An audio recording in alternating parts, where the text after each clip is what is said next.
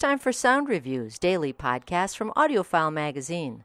Today I'd like to talk about Eleanor Oliphant is Completely Fine, written by Gail Honeyman and read by Cathleen McCarron. The quintessential square peg, Eleanor Oliphant is intelligent and efficient in her daily work at an office in Scotland, but is at a loss when it comes to human relationships. Now let me read you more from Audiophile Magazine's review. Narrator Cathleen McCarron's articulated British accent and studied pacing lend weight to Eleanor's alienation from the world. Eleanor's observation of human behavior are astute, though often misguided, and McCarron's portrayal captures her contradictions wonderfully. The humor is important because tragedy underlies Eleanor's story. Supporting characters are well-defined with distinct voices and accents, but where McCarron shines is in setting the emotional tone.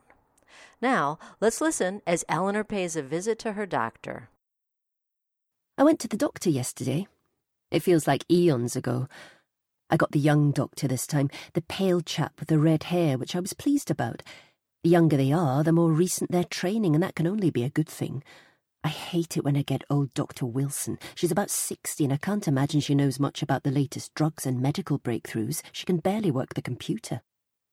The doctor was doing that thing where they talk to you but don't look at you, reading my notes on the screen, hitting the return key with increasing ferocity as he scrolled down. What can I do for you this time, Miss Oliphant? It's back pain, Doctor, I told him. I've been in agony. He still didn't look at me. How long have you been experiencing this? He said. A couple of weeks, I told him. He nodded.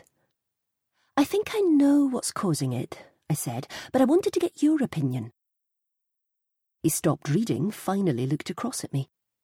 What is it that you think is causing your back pain, Miss Oliphant? I think it's my breasts, Doctor, I told him. Your breasts? Yes, I said.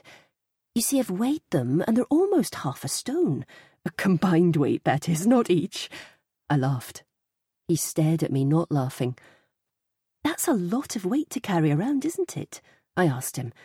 I mean, if I were to strap half a stone of additional flesh to your chest and force you to walk around all day like that, your back would hurt too, wouldn't it?